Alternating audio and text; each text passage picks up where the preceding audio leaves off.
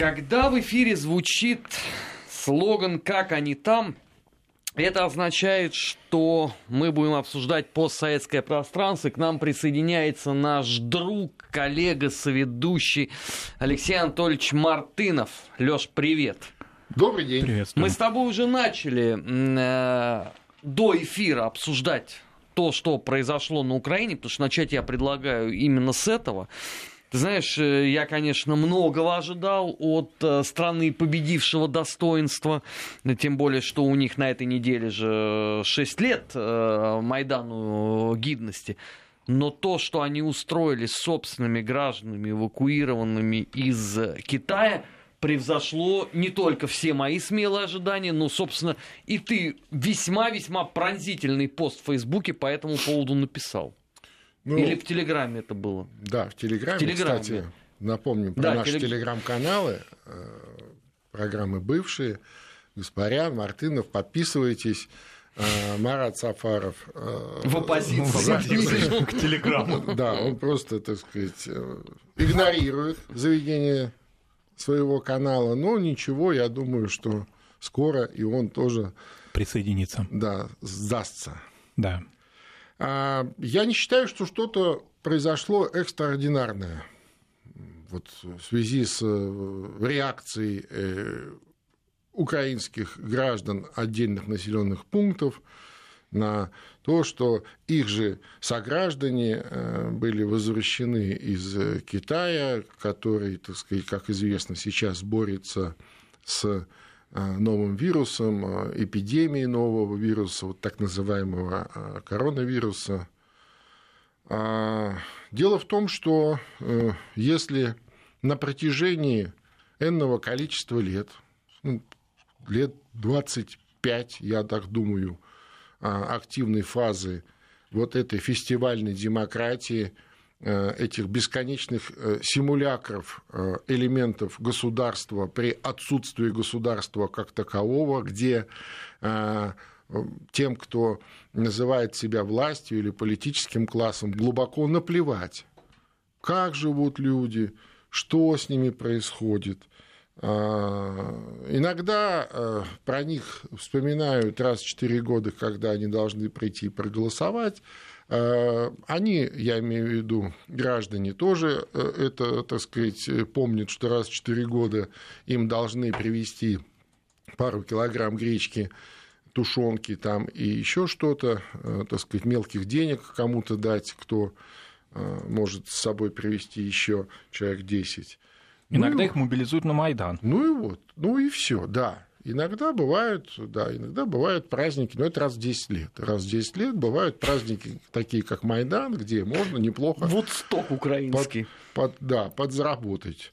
Ну, там, что там, 50-100 гривен в день, в общем-то, совершенно не лишние. И все, понимаешь? А за этим фасадом э, люди, предоставленные самим себе, у которых, э, по сути, нет никаких социальных гарантий, никакого здравоохранения, ни плохого, ни хорошего, вообще На никакого. Ну, буквально ну, мы вот из новостей сегодня с Арменом узнали, да, о том, как воскресла бабушка, бабушка в Винницкой воскрес, области. Бабушка воскресла. Это же посчитали, что она умерла. Да, она умерла, но... да. А местный священник сказал, слушайте, а что удивляйтесь, это чудо, все нормально все хорошо, да. А то, что, а то, Священник что, ПЦУ? А то, что бабушка не умерла, а просто ее хотели закопать, похоронить живую бабушку, ничего страшного. Через 10 часов это да, через 10 часов, а ничего страшного. Просто потому, что нету квалифицированных ни врачей, ни учителей. Э, ведь действительно за это время а, из Украины э, с территории Украины, я бы так, я бы уже переходил к другой терминологии, я бы это называл уже даже не страной, не государством, а территорией. Так вот, с этой территории э, вот эти процессы вымыли огромное количество э, профессиональных людей. Ну, я молчу про тех э, профессиональных людей, профессиональные кадры, которые просто ни к чему сейчас на Украине. Я имею в виду э, тяжелую промышленность, я имею в виду серьезные высокотехнологичные производства. Те же самые, которые были не Днепропетровске, в Харькове. Конечно, которые просто уничтожены, да? А, но в том числе это касается и профессиональных врачей, Это касается профессиональных учителей, кто более, так сказать, менее умел лечить людей, учить людей, обеспечивать вот эту, так сказать, жизнь людей, да, а, они все разъехались. Кто, кстати, в России, между прочим, у нас очень много людей с Украины, и, кстати, и медиков тоже, ну, имеется в виду вот средний персонал медицинский вполне, а и учителей, и многие э, другие профессии, которые так или иначе вот задействованы в обеспечении а, жизни. А, Еще больше уехало в соседние европейские страны, в Польшу и дальше – ну, там, конечно, они э, вряд ли работают по специальности. Кто-то и по специальности, кстати. Э, между прочим, поляки, между прочим, с удовольствием э, берут украинских медиков, потому что в Польше тоже серьезная проблема в этом смысле. Туда отток произошел в другую конечно, сторону. Конечно, и при там, определенной аттестации, там, языковой, профессиональной, они вполне себе работают. Вот, понимаешь, и люди предоставлены самим себе. И, конечно, э, идет такой процесс расчеловечивания, что ли. То есть э, вот то, о чем мы говорили, э, по-моему, не соврать, еще лет 15 назад вот с Армен В 2004 году в эфире радиостанции «Маяк» в декабре нас смотрели, это было. как, знаешь, на сумасшедших. Когда мы говорили о том, что это приведет к расчеловечению, что вот эта ткань государственная или ткань, значит, Э, страны как государство, которое, которое ткется да, из людей, из э, понимания э, того, что ты живешь в стране, что что-то ты даешь государству, что-то государство тебе обеспечивает. И вот, понимаешь, вот это вот бесконечный процесс. Можно быть довольным, недовольным, можно по-разному относиться к этим связям. Но пока эта связь есть, есть государство, есть страна. Как только эти связи рвутся, все катастрофа, все распадается на запчасти, на молекулы, на хутора, на городки, на, значит, какие-то там э, другие э, какие-то населенные пункты, где есть определенное конечное количество людей, и которые себя самоорганизовывают дальше, пытаются как-то выживать, ну, вот, собственно, защищаться. эти граждане, они абсолютно, заявили, мы абсолютно, сами по себе, нам не нужны другие украинцы. Абсолютно, так и есть, так и есть, понимаешь? И пытаются пытаются как бы выживать э, в тех условиях, которых есть. А они с одинаковой бы, э, так сказать, э, энергией отбивались бы от стаи диких волков, которая напала на их населенный пункт, как вот они отбивались сейчас от вот этих своих же сограждан, которых вот везли в этот санаторий на карантин. Понимаешь? Потому что они наверняка прекрасно понимают, что все организовано неправильно, что системы Санэпидемнадзора на Украине нет, она развалена, уничтожена. Кстати, еще вот остатки а, предыдущий министр, вот этот Супрун... Э, Но она уже обвинила во всем Россию и лично который, ФСБ. Как ее звали? Ульяна. У, нет, я понимаю, я ее, ее звали на Украине как, как доктор доктор смерть. Пани, пани смерть. Да. Доктор. Да, или доктор смерть, да. Понимаешь? Вот остатки, вот она все ничто. Понимаешь, конечно, конечно, там есть определенное там а, количество там костюмов красивых, ярких химзащиты, да, в которые артисты одеваются в нужный момент, ходят перед телекамерами. Э, это и... ты про нового министра Да, и это потом все э, ложится, так сказать, в отчеты э, за разворованные гранты из разных заграничных фондов, да, что вот, дескать, мы тут вот организовываем что-то. Но людей это не обманешь, люди каждый день с этим живут, каждый день. И они понимают, что это все этого нет, это все фикция. Нет никакого украинского государства.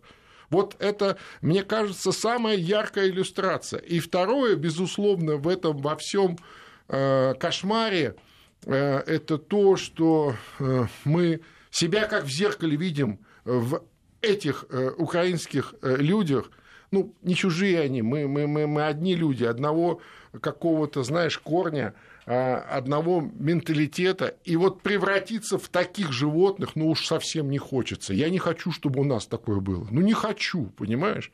И неважно, где это, в подмосковном э, городке или где-то в центральной России, в глубокой провинции. Я этого не хочу.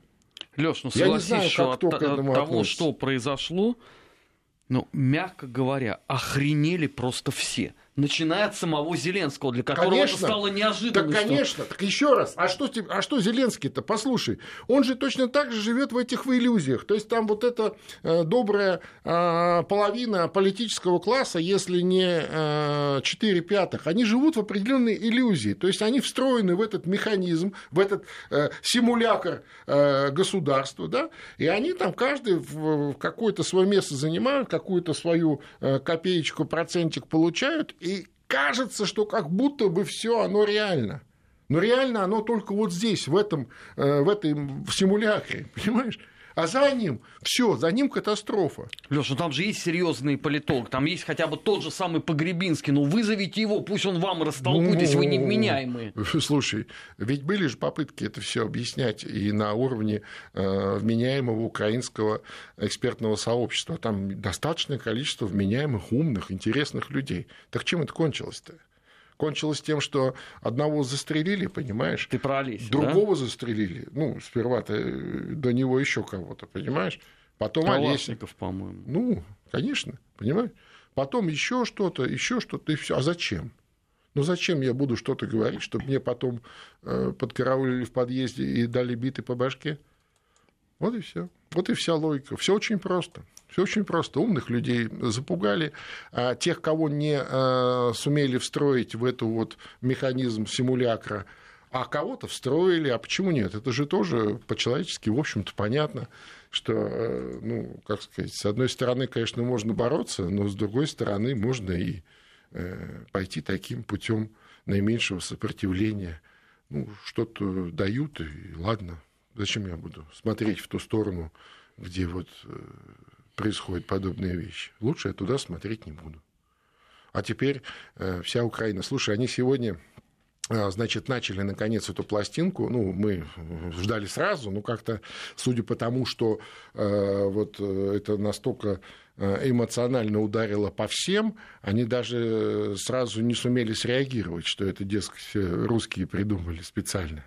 Вчера вечером началось. Да, вчера вечером уже все, что это все спланированная пиар-акция э, русскими злыднями, которые вот каким-то образом значит, повлияли на, на, на жителей этого всей Украины, да, это же не только Полтава, это, это и Тернополь, и, Тернополь, да. и Винница, и еще повлияли, знает что. Повлияли. У них есть специальная секретная влиятельная э, машинка такая специальная, знаешь, гиперзвуковая, которая, значит, вот влияет через э, полторы тысячи километров, она Такая влияет, локация. она влияет, да, излучает, облучает, облучает, значит, из космоса мозги этих э, селян, и они превращаются в таких зомби, которые идут и вот все ломают и так далее.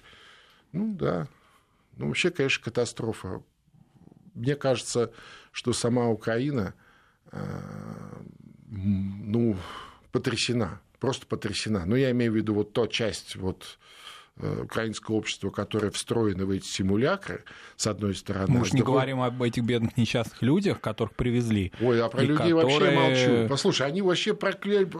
Вот я уверен, что эти люди... После... По-моему, они бы готовы были в Китае остаться зараженными. Нет, я думаю, что они про себя подумали, какие мы дураки, что мы с русскими не улетели. Потому что а им а, три недели кстати. назад, да-да-да, там двое, по-моему, или трое украинских граждан улетели с нашим бортом а, Министерства обороны.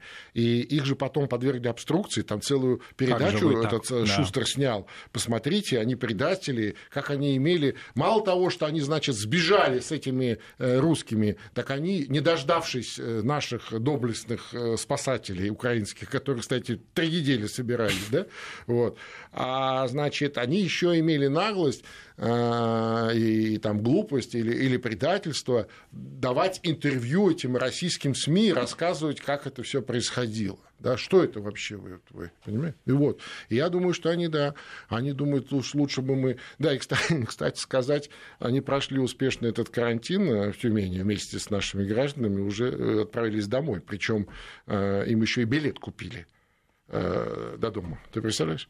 Это вот злыдни, мы, мы, мы злыдни, мы такие негодяи, понимаешь? А вот там ну, это же неоднократно происходило, и из Сирии эвакуировали украинских ну, граждан, ну, а так как? сюда как ну, по-другому ну, Марат, быть? Ну как? Ну слушай, ну вот еще раз, что бы ни происходило, ну не чужие это люди, ну не чужие они, ну вот хоть что-то скажет. Да вообще, в любом случае, какой бы человек ни был, да, то есть если его надо... Нуждается в помощи, Если он конечно. нуждается в помощи, его надо спасать, значит, его надо спасать. Не, независимо, э, там, какой у него паспорт или, там, э, значит, э, какой он там национальности и так далее. Но это уж точно совершенно свои родные люди. Понимаешь, ну как их можно бросить? Ну как? Я вот единственное не представляю, что потом с ними делать.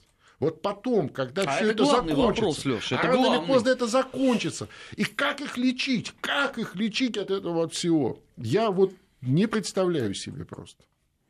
А это вообще поддается лечению? Потому что, вот на мой взгляд, может, ты со мной не согласишься, вот то, что мы наблюдали на этой неделе, это логичес- э, логический результат той процедуры расчеловечивания, которая началась Совершенно на Майдане. точно. Шесть лет это Нет, идет причем, уже. причем, когда мы говорим э, о, о- о этих шести годах, я бы говорил о этих 16 годах. То есть началось это все еще вот первый На Майдан. Майдане. Да, тогда невозможно было быстро из людей сделать животных, понимаешь?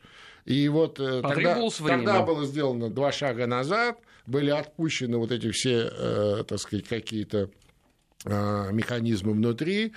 И да, вот эти 10 лет они сделали свое. Они сделали свое, понимаешь? Ну, это кошмар просто. Просто ужас. То есть, э, ну, и я еще раз повторюсь, я считаю, что это прям вот приговор э, украинскому государству, которого нет. И не будет никогда. Его больше никогда не будет. Вот в, том, э, в тех э, территориальных каких-то границах и так далее. То есть они могут э, еще сложить государство, я не знаю, из Киева и Киевской области. Попробовать. Ну, просто потому, что там вот основные эти симулякры государства. Все. Все. Леш, какое можно сложить государство, если в момент вот такой вот тяжелейшей ситуации на Украине один из министров фотографируется стоя на голове Не, ну, и выкладывает эту фотографию у себя в Фейсбуке. Вот я, понимаешь, я вот ехал сюда на эфир, я просто развел руками, плюнул, вот сказал несколько слов на, так сказать, не совсем эфирном языке и пошел дальше. Ну, потому что, ну а что здесь еще говорить? Ну, у Ну тебя да. в стране катастрофа произошла. А он, стоя на голове, и знаете, там текст такой. Отчитался перед парламентом, теперь с чистой совестью могу отдыхать. Не, ну, а Ну, ну, отчитался, может, а что? безнадежно уже с Нет, этой да точки нет, зрения. Да не, ну почему, еще раз. Вот в рамках того симулякра государственных каких-то систем, в которых он находится, это нормальная вещь. То есть в этом симулякре нет никакой катастрофы. Вот просто ты пойми.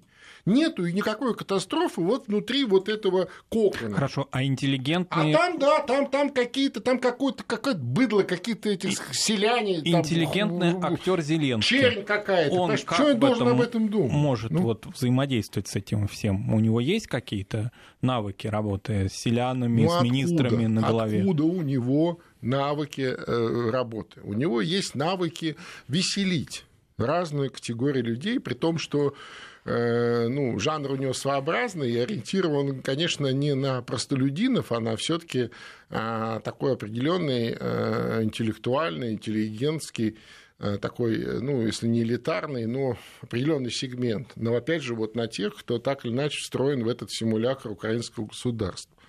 Селяне, я тоже думаю, не очень воспринимают его этот юморок, потому что ну, он, так сказать, не совсем соответствует их представлениям о жизни. Вот. Поэтому я думаю, есть тут научить он совсем... ничему не может. То есть он даже их рассмешить не может. Да? Как вот он папу римского смешил вот недавно. Да. Поэтому, конечно, ну откуда у него опыт? Понимаешь, еще раз, ну вот Василий Голобородько, может, и имел опыт.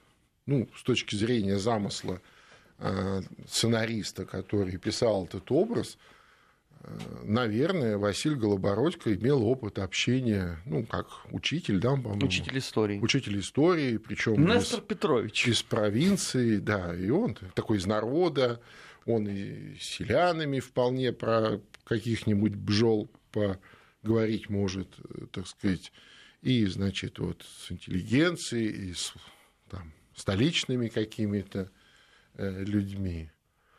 А, а в реальной жизни Володя нет. Зеленский нет. Володя Зеленский, к сожалению, не может. Я думаю, что он уже сто раз проклял тот день, когда он согласился на эту авантюру э, под названием выборы президента. И он, откровенно говоря, не очень понимает, что ему теперь делать, скорее всего. А, и понятно, что в подобных ситуациях всегда есть искушение отдать, все бросить и отдать а, все рычаги управления а, какому-то диктатору. Таким диктатором себя Аваков видит, это очевидно. И то, что вот эта вся история была еще усугублена соответствующей реакцией всех этих силовых структур с участием, между прочим, Авакова очень таким нарочито публичным участием, да, где он там с людьми общается, пытается как-то, знаешь, это урезонить. Вот, э, это тоже наводит на мысль, что... Э, И медиа украинские сразу да, подтянулись ну, резко, не, не ну боясь это, коронавируса. Но, но это-то уже понятно, да. А, это наводит на мысль, что жизнь этого симулякра украинского государства будет продлена на некоторое время в виде диктатуры. Но это тоже уже, как сказать, агония. Это долго прожить не сможет, очевидно. Ну, в общем, мне очень, мне очень жаль, что это так происходит. Но, к сожалению, мы ничего не можем поделать. Мы можем только наблюдать а, и думать о том, а, чтобы самим не превратиться в таких дикарей. Вот, наверное, так. Но для того, чтобы побить теперь уже вот этот серьезнейший украинский рекорд, я не знаю, что должно произойти. Но ты знаешь, вот мне казалось, что тот абсурд, который был вот э, в 93-м году, когда русские убивали русских, и еще под аплодисменты это происходило ну, на Москву, я же ну, там был в этот ну, момент, лично Конечно. это видел, что это навсегда осталось в прошлом как реакция на развал Советского Союза. Ну, когда то же самое происходит в 2020 году, ну а что ты удивляешься? Мы это пережили в 90-х годах. Мы две войны пережили, и вот эту почти гражданскую войну. А Украина нет, Украина в достаточно тепличных условиях продолжала там э, проедать наследство советской страны в виде своей олигархии, своего политического класса, своей элиты, э, там, культурной, национальной, политической, какой хочешь. Вот. И да, вот она сейчас к этому пришла сожалению, так. Но это чудовищно. Бывшие э, в эфире Вести ФМ подводим итоги э, уходящей недели на постсоветском пространстве. Сейчас мы прервемся на выпуск новостей, сразу после него продолжим. У нас эта неделя задалась. Ну, собственно, на постсоветском пространстве нет недель, которые бы не задавались, но на этой неделе в определенном смысле были просто фееричные события, о них сразу после новостей. Не переключайтесь. 18 часов 35 минут в российской столице. В эфире программа Э, бывший Армен Гаспарян, Марат Сафаров и Алексей Мартынов. Леш, наша с тобой любимая Молдова меня умиляет в формате каждый день. Когда я э, на днях прочитал, что они уже два месяца пытаются дождаться от э, Интерпола ответа на вопрос, подан ли Плохотнюк в международный розыск, и если да, то когда будет конечный результат, и при этом они ничего не делают, они все еще ждут ответа Интерпола, они не посылают там повторный запрос, они не собирают там пресс-конференцию, они просто ждут. Ну, правильно, а что делать? Нет, вот буквально, буквально в эти минуты на а, значит, новость, ссылка на а, одном из известных телеграм-каналов, я имею в виду телеграм-канал бывший, естественно, значит, э, со ссылкой на э, одно из американских э, изданий, новый глава нацразведки США получал деньги от Плохотнюка, это заголовок. Ну, то есть вот, ответ как бы тут же прилетел, ты понимаешь? Вот, на твой вопрос. Ну, по-моему, это прекрасно. Да нет, ну это какой-то трэш вообще. Вообще, знаешь, вслед, вслед за э, Украиной, которая, знаешь, там оказалась критически токсичной в современном э, американском бомонде, еще и вот э, лавры украинцев, видимо, не дают покоя. И, и тут... Так, подожди, ну а партия что? демократов тогда должна объявить санкции Молдове. за наглое вторжение э, ну, во внутреннюю ну, жизнь ну, Соединенных Штатов. Ну, Конгресс ты имеешь в виду? Ну да. Конгресс, конечно, просто обязан, да. Я надеюсь, что это произойдет. Хотя, конечно... А что Дадон? Да, ну а что Дадон? Дадон, кстати, на этой неделе произошло пахальное событие. А Игорю Николаевичу Дадону случилось 45 лет, юбилей. Это вообще какого года, Армен, я забыл? 75-го. Так он, вы ровесники. Ты представляешь, что твоя жизнь прошла просто зря. В эпоху Дадона. Просто зря. Вот мы сидим в этой студии, который год, понимаешь, препарируем этих замечательных людей, эту политику на постсоветском пространстве. А кое-кто к 45 годам уже мало того, что сделал политическую карьеру, уже готовится, так сказать, ее заканчивать. Понимаешь? Вот. Так что вот мы поздравляем Игоря Николаевича, у него на этой неделе 45 лет случилось, да. Но у него этот год сложный будет. Да, вообще я хочу сказать, что э, э, ну, это вот не совсем, э, это скорее анонс на э, будущую неделю, но э, этот вопрос активно дискутировался на неделе минувшей. Наконец, наконец, я не знаю, какой э, слон или мамонт и где умер, но, тем не менее, вот то, о чем мы с Армен Сумбатовичем говорим на протяжении, ну, наверное, 15 лет, не меньше, в разнообразных эфирах, а, центральных радиостанций, не только радиостанций и так далее, наконец это случилось, э, Армен.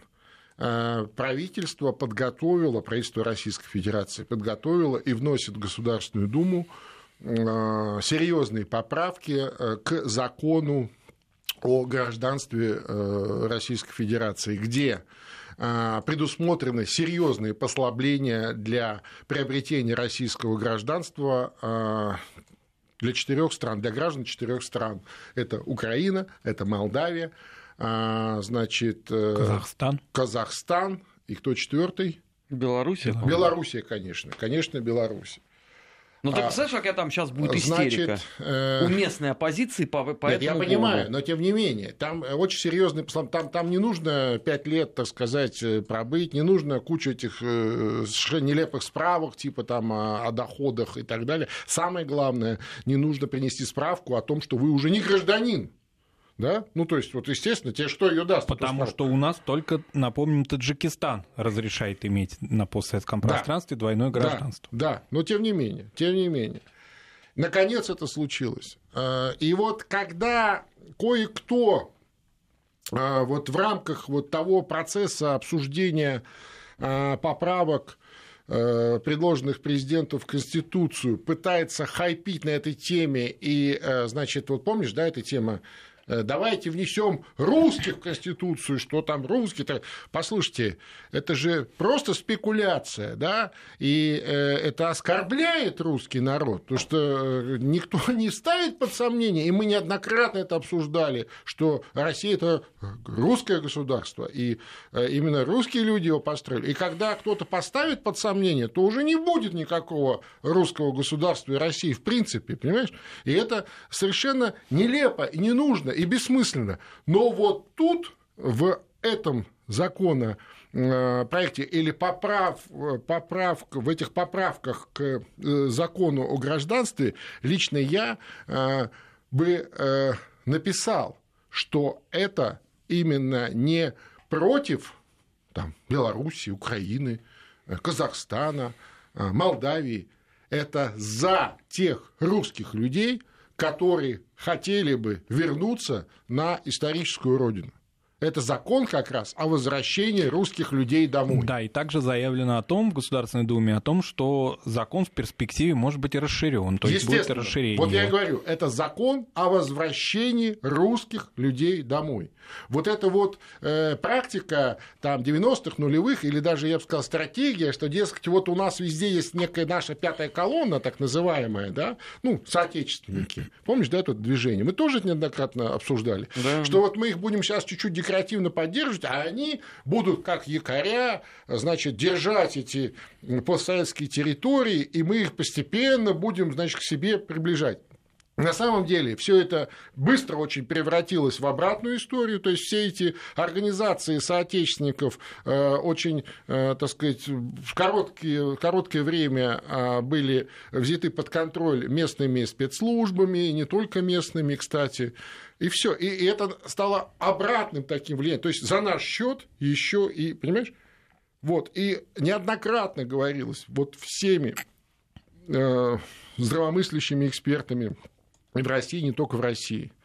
Ну давайте же дадим людям возможность вернуться домой. Когда мы говорим о том, что у нас не хватает людей в стране, давайте поможем им. Давайте перестанем хотя бы эти барьеры жуткие ставить, так сказать, которые просто отталкивают, либо коррупционную э, составляющую порождают, причем такую, я бы сказал, не, э, не маленькую, понимаешь? Либо, наоборот, людей отталкивают, и они разочаровываются, так сказать, в том числе и в своей большой великой родине в России. И вот, наконец, это случилось, слава богу. Я уверен, что э, этот закон достаточно быстро пройдет все необходимые чтения в Госдуме, в Совете Федерации, будет подписан президентом, и там в течение нескольких месяцев, вот я убежден, что в течение нескольких месяцев он вступит в силу, и наши русские люди смогут вернуться домой. Когда я говорю русские люди, еще раз я подчеркну, я всегда это говорю, это совершенно не про национальность. Это про то, что... Про это, ментальность. Про, да, совершенно точно.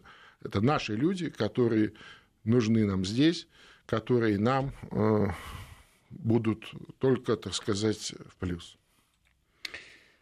Ты знаешь, у меня вот опасение, что в некоторых э, случаях эта схема работать не будет.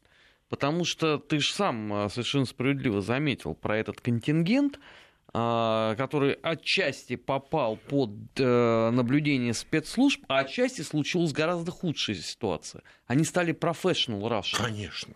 Они превратили это в бизнес. Я доходный. понимаю. Так это речь как раз не о них. Им-то как раз наоборот не, не нужно ничего менять. Те, кто вот нашел себя вот в и этой в странах стезе, Балтии. Да, очень и, и, наглядно им-то как раз в этом смысле все хорошо у них, понимаешь? Я говорю о нормальных людях, о тех, кто действительно искренне хотел бы, понимаешь, вернуться. Хотел бы но по разным причинам это сложно. Кто-то вернулся, он живет здесь вот эти пять лет, должен прожить на полу таком подвешенном состоянии. Очень, кстати ну, говоря, напомним, он должен получить сначала жизнь. разрешение на временное проживание. Естественно. После чего он должен получить... Да, после этого он должен получить уже сразу же, он может подавать документы на вид на жительство, так называемый синий, да, паспорт да. иметь. И так, друзья, я вас сейчас прерву на несколько секунд, и мы после этого с этого же места продолжим. Вести ФМ. 18.45 в российской столице. Программа «Бывший». Армин Гаспарян, Марат Сафаров, Алексей Мартынов. Марат, я тебя прервал и слово ну возвращаю. Да, собственно, вот этот вот этап э, трех единый. И, как правило, подавляющее большинство людей на уровне вида на жительство на этом этапе и заканчивали свою ну, борьбу. Да. ломались, да. Потому что это тяжело очень просто. сложно, тяжело. Многие возрастные люди, многим нужно, допустим, кто-то переезжал в районный центр, а все эти документы оформлялись по большому счету дальше. То, о чем Алексей сказал, о подтверждении дохода. Ну, в общем, масса всяких бюрократических, очень Но ну, сложных самое, моментов. Самое тяжелое было получить справку о том, что ты уже не гражданин предыдущей страны. Для это, этого надо было как поехать. правило, вообще не давали, да. либо это стоило каких-то серьезных денег, ну, естественно, личного присутствия. И кроме того, для некоторых там, стран это было достаточно опасное предприятие, потому что если ты, э, допустим, его нельзя было получить в подавляющем большинстве случаев в посольстве этой страны невозможно, у нас. Невозможно, а только было лично поехать, поехать. Лично поехать, и кроме того, таким образом, может быть, даже и нарушить местное законодательство. Совершенно и таким точно. образом не выехать оттуда. Совершенно точно, совершенно точно. Ну и уже я молчу, что в таких местах, как Украина, можно и, так сказать... На этом и закончится. Да, да, да, и по голове получить... Э, в прямом смысле Бейсбольной битой в лучшем случае. Конечно. Вот. Так что я всячески приветствую э, этот закон, и очень хорошо, что он наконец есть. Наверное, лучше поздно, чем никогда, но я еще раз скажу, что если бы это случилось тогда, когда мы начали об этом говорить, не только мы, вообще все, да, так или иначе, если бы это 15 лет назад, 10 хотя бы лет назад, у нас было бы еще гораздо больше людей. И, возможно, многие вещи, которые мы сегодня видим, в том числе на Украине, их бы просто не было. Вот просто не было бы и все. А, Леш, а, параллельно любопытнейший сюжет в Грузии, где внезапно для всех в стенах парламента вдруг прозвучал гимн Советского Союза. Ну, я тебе так скажу, что если, э, как сказать, не, не очень хорошо знать русский язык, то это можно сказать, что и гимн России прозвучал. Музыка-то та же. Не, я специально послушал. Там все-таки э, канонический вариант. Не песня старых большевиков, правда, не в первой редакции. Но, тем не менее, это произвело впечатление. Ну да, да. Ну а что? Особенно Саламе Зарубишвили. Ну, не да. зная русского языка, она как-то все да, для нее это, для, для нее это вполне с гимн России, да. Ну, слушай, э, Грузия готовится к выборам, и как вот с одной стороны готовится, так и с другой стороны готовится. Э, ведь Грузия вообще, общество в грузинское, оно очень противоречивое, понимаешь?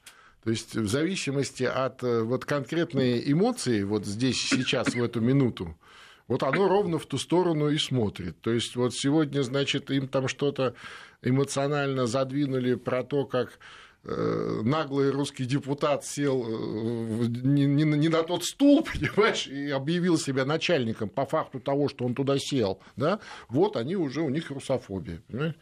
Вот. А тут им раз напомнили про э, процветающую советскую Грузию, про значит, какие-то там другие такие вот А вещи. что же это за такой парламент и сразу, и его, сразу как-то И сразу как-то вроде как и неплохо. Где понимаешь? гимны сами по себе включаются, ну, садятся слушай, якобы не туда. Ну да, да. Не, ну это же тоже особенности такой вообще... Э, там есть какие-то службы регламента вообще в этом? Ой. Риторический вопрос. Понимаешь, Марат, как тебе объяснить?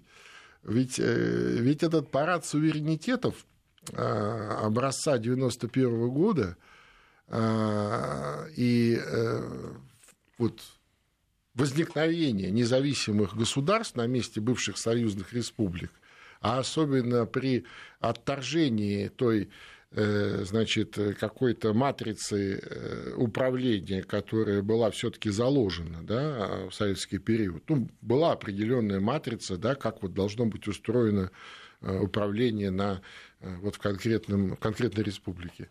А они же так и не сумели создать ничего более, э, как сказать, качественного, понимаешь? более качественного. А потом я тебе напомню, что в советские времена была такая практика, э, что, конечно, руководитель республики, там первый секретарь всегда был из, так сказать, местных, ну, потому что вроде как надо представлять везде и так далее. А второй секретарь был обязательно э, специально подготовленный, э, специально обученный э, всем нюансам и хитросплетениям, особенностям вот этой территории или республики из ЦК КПСС. Как правило, русский или украинец как правило, русский. И, ну, или Лучинский. Ну, Петр Кириллович был в Таджикистане. Ну, ну в Таджикистане да. был. Ну, Петр Кириллович... Но он рассматривался не как молдаванин, Нет, но да? Петр Кириллович, знаешь, между нами, э, он себя молдаванином начал называть э, где-то э, в середине 90-х годов. Ну, так вот, чтобы уж, как говорится. Вот. Так что вот так. И, ну, а что ты удивляешься? Ну, чему ты удивляешься, Марат? Ну, откуда, извини, вот, чего возьмется? Ну, откуда? Ну откуда? Ну не было такой вот ни традиции, ни культуры, ни, ни опыта. И так можно про всех сказать практически. Ну, кто-то в большей степени, так сказать, к этому серьезнее отнесся, кто-то что-то получше. Кто-то, кто-то сохранил какие-то советские э, механизмы. Вот, например, Беларусь до сих пор не разлетелась на запчасти именно благодаря этому. Понимаешь? Вот. У нас же тоже такой грешок был. Мы же в 90-е годы тоже пытались, так сказать, разогнать всех специалистов, там набрать э, прекрасных э, этих э, демократов э, с либералами, да, с Иногда горящими глазами. Но это же быстро очень закончилось. Ты же помнишь, когда обратно всех начали звать специалистов, что уж извините, что вот так получилось, ну как-то нужно же страной управлять. И то мы из этого не выбрались до конца, но надо сказать, что у нас вполне себе все это есть, а, понимание, и, б, есть механизмы э, какого-то, знаешь, репродукции. Но все-таки в маленькой стране развинтить гораздо все и проще до и сих быстрее. Пор, и то мы до сих пор время от времени какие-то отрыжки из 90-х встречаем там в новостях, да, там, там какой-то хам что-то нахамил, там, ну, я имею в виду чиновников там и так далее, разнообразных. А этот что? Откуда они что возьмут-то? Ну, при, э, выписали они из Парижа себе президента. Ну, ну а, что, а что может сделать президент из Парижа? Понимаешь? Ну что? Ну что? Ты понимаешь, э, беда-то состоит в том, что вот эта система развалить все до основания ради построения эфемерной демократии, мы же уже видели, даже как не это... демократия, это даже просто вот понимаешь. Ну да, это так есть... называется. Да. Она же, несмотря на то, что всем принесла одни только убытки с любой точки зрения, там, с финансовой, с интеллектуальной, с территориальной, она продолжает уверенно шагать по постсоветскому пространству. На этой неделе вышел представитель белорусской оппозиции, который сказал, так, значит, Лукашенко поддержит не более 10%, Соответственно, все остальные, я так понимаю, его поддерживают лично, этого удивительного человека. И мы ему устроим массовые акции протеста. Ну, Мы есть... хотим построить, опять я вижу вот ровно то же самое, либеральное западное государство. Ну, то есть, вот чтобы этот хаос еще и Белоруссию поглотил. И тогда, видимо, они будут все счастливы. Не, ну, ну конечно. Потому что тогда, кроме ну, Туркмении, а не останется уже ничего. Ну, а как? Армен, ну, а как? То есть, еще раз, это процесс, э, как сказать, его можно замедлять, его можно каким-то образом подмораживать, да, где-то замораживать даже, вот прям где есть возможность заморозить. Как Туркмению, то да. самое. Но ты же не можешь без конца этот фрезер, так сказать, на полную мощность держать. Понимаешь, все равно это так или иначе будет происходить. Мне кажется, э, что э, вернее, не то, что кажется, мне хочется, вот просто чисто по-человечески хочется, просто потому что я э, советский человек, который сформировался в советской стране. Я, я очень помню все ее минусы, все, все то, что мне не нравилось советское. Я, я все это очень помню. Ну, 20 лет мне было. Но, тем не менее, я, я помню, насколько велика и мощна была моя страна, и я это чувствовал. То есть это проходило через вот меня, через каждую клетку моего организма проходило вот это величие. Да? И э, мне бы хотелось, безусловно, чтобы снова это постсоветское пространство собралось, конечно, не в идеологический какой-то союз, а в большую какую-то такую э, прекрасную, мощную страну, э, которая не просто бы э, там конкурировала с какими-то другими мировыми центрами, а была бы самодостаточным, абсолютным мировым центром, и нам было бы все равно, что думают в Вашингтоне, что думают там на Марсе, на Луне, то есть э, их бы волновало, что мы думаем в большей степени. Вот, наверное, такое какое-то э, такое пожелание мое личное, и мне кажется, что и э, добрая половина, может быть, даже не половина, процентов под 70 всех граждан постсоветских стран приблизительно, ну, может быть, разными словами, но приблизительно о том же Э, думают сегодня, спустя вот эти э, там 20 уже сколько получается? 9. С развал 29. Да, 29 э, лет спустя вот этот 29-летний опыт. С другой стороны, наверное, это такие, знаешь, какие-то благие, так сказать, пожелания, наверное, этого не будет, но мне бы очень хотелось. Но, по крайней мере, то, что касается Украины, Белоруссии, то, что касается Молдавии, кстати, может быть, она маленькая и ничего от нее особо не зависит, но, знаешь, это вот та самая вишенка на торте, которая... Э, черешенка есть, даже. Да, черешенка, да, да, виноградинка, понимаешь? Сейчас, Марат, ты договоришься, да. они тебя. Вот, вот. Мне бы очень хотелось, мне бы очень хотелось. И, и Прибалтика, кстати сказать, совершенно не чужая. Как бы они не пытались там сегодня отгородиться этим шенгенским забором там, и, и так далее. А, Центральная Азия, как они любят себя называть, а на самом деле Средняя Азия, ну не чужая она, ну слушайте, ну, ну нельзя так. За Кавказье так уж вообще родное все. А, все за Кавказье говорит на русском, образовано на русском, а, думает на русском, так или иначе. Ну, там, где не на русском, так уж точно билингвы, так сказать, на русском, не на не русском. Я не то чтобы за все хорошее против всего плохого. Я за то, чтобы всем было, так сказать, комфортно в большой, мощной, сильной стране, которую, с которой считается весь мир. На этом бывшие заканчиваются. Нам остается только напомнить про телеграм-каналы бывшие Мартынов, э, Гаспарян, Вести ФМ. Это четыре разных канала. Наш эфир продолжит выпуск новостей.